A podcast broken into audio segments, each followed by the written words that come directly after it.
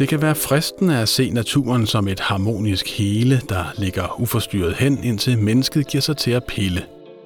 Men det er forkert. Det mest konsistente ved livet er, at det er i bevægelse, i færd med at sprede sig, på vej til at uddø, eller i færd med at spire til en helt ny art. Først nu er vi for alvor ved at gennemskue grundlovene for det sammenfiltrede liv. I Informations naturvidenskabelige serie er vi nået til kapitel 18. Johanne Pontoppidan Tuxen og Mikkel Hurala står bag.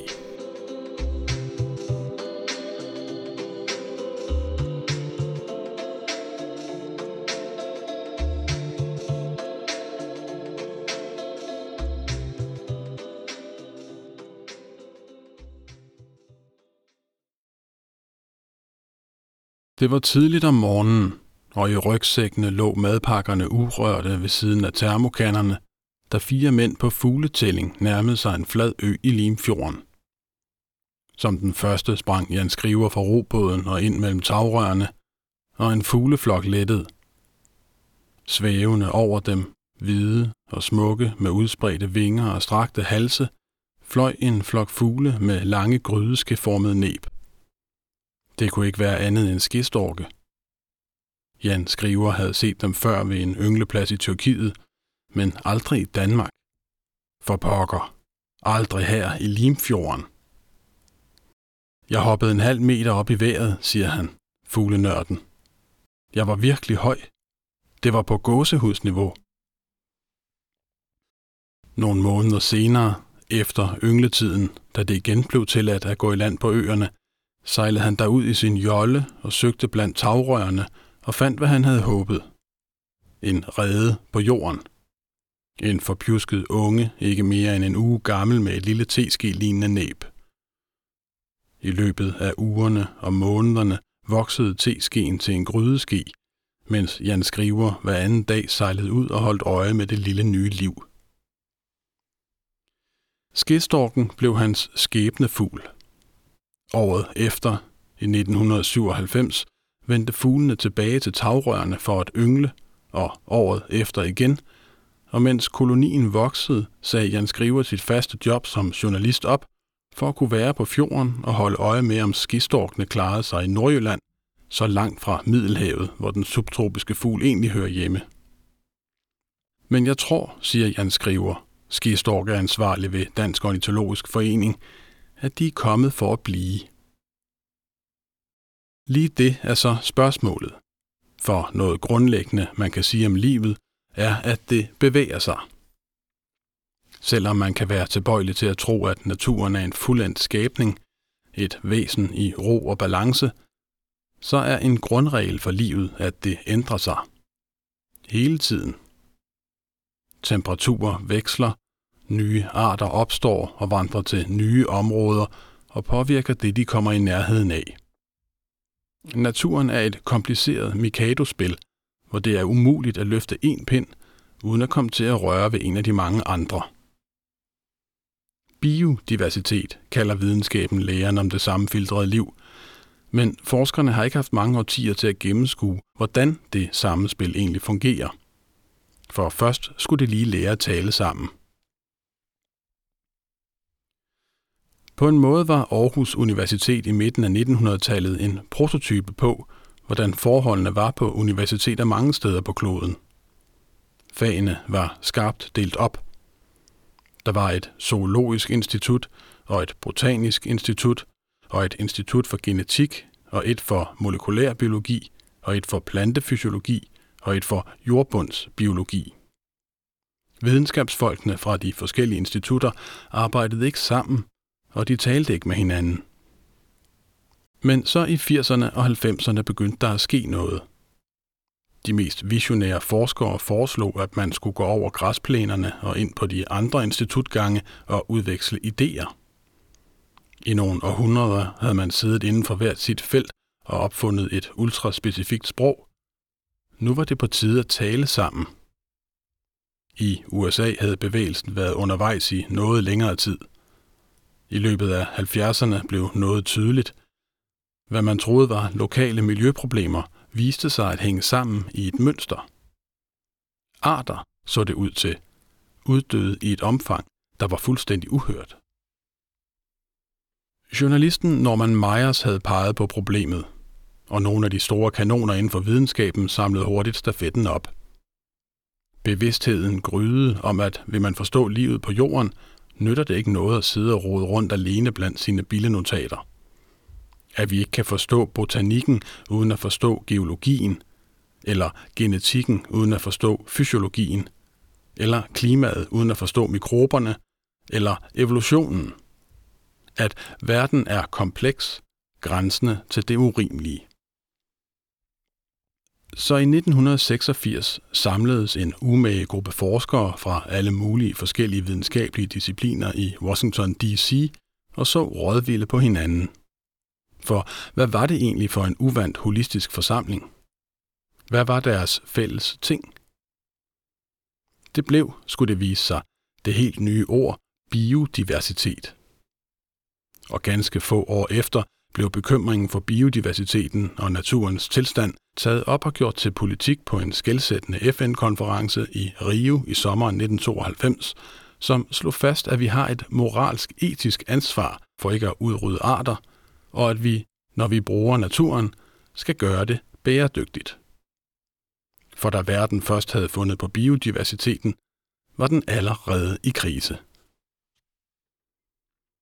Men hvad handler den så om, biodiversiteten? På en måde er det simpelt nok. Biodiversitet handler om alt liv på jorden. Alle arter og variationen af arter og alle de økosystemer, de lever i.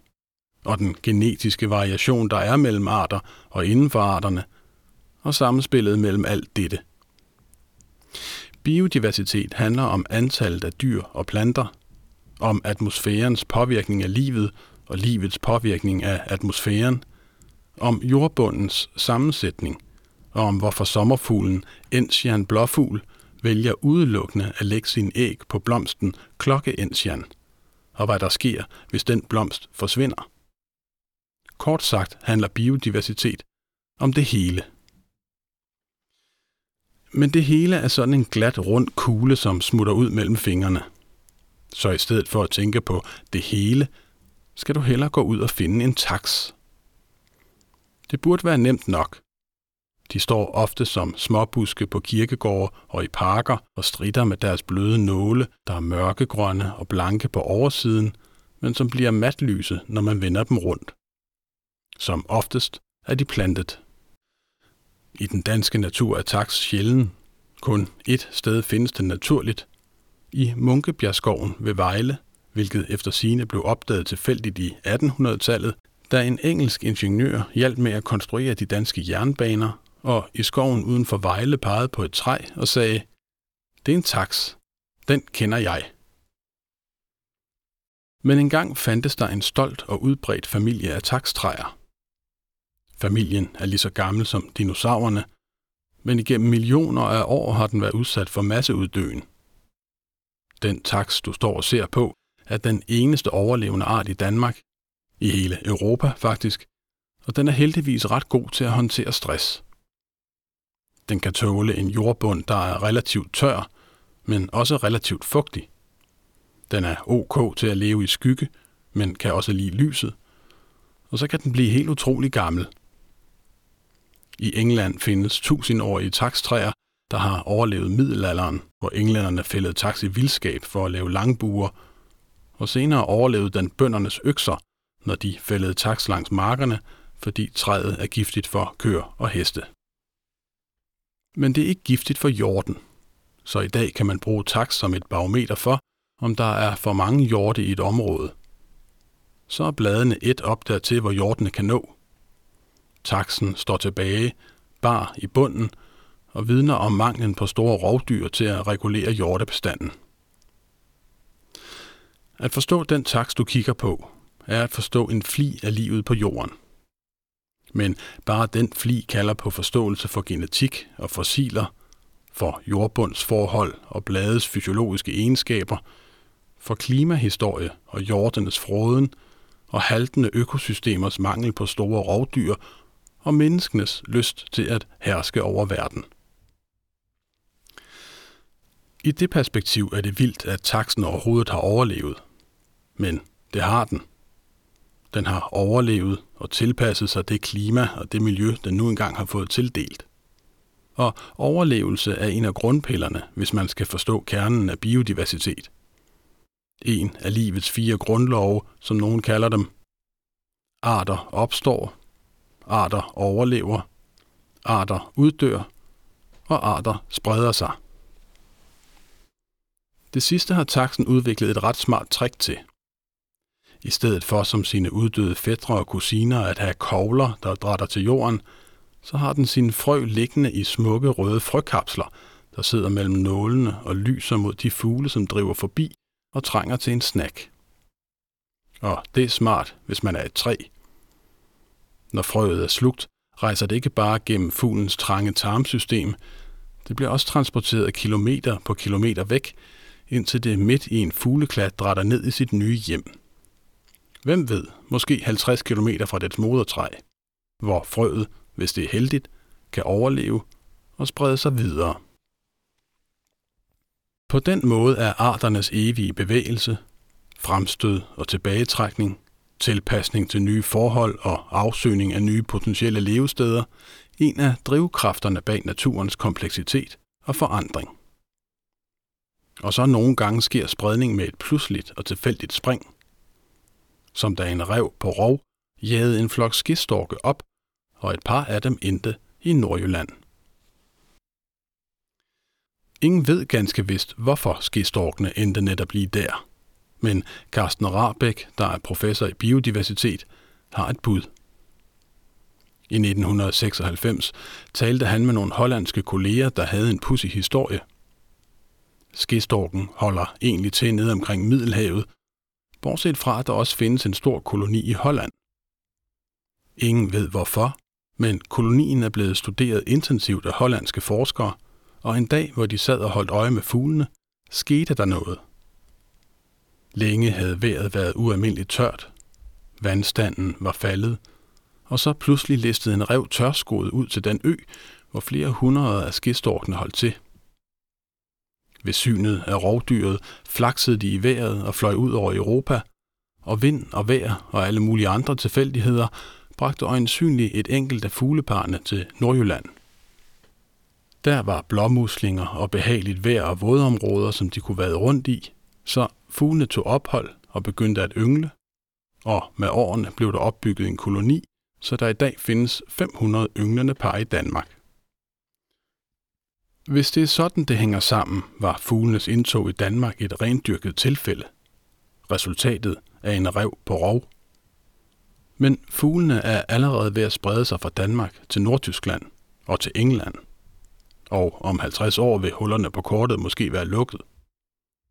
Så vil det se ud, som om skistorken har spredt sig sindigt og roligt fra Middelhavet og op over Europa i takt med klimaforandringerne.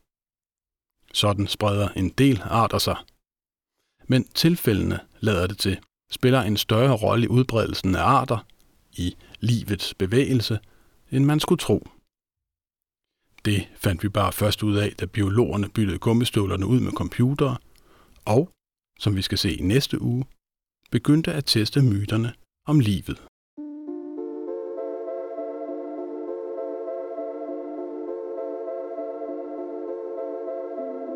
Det var kapitel 18 i vores naturvidenskabelige serie.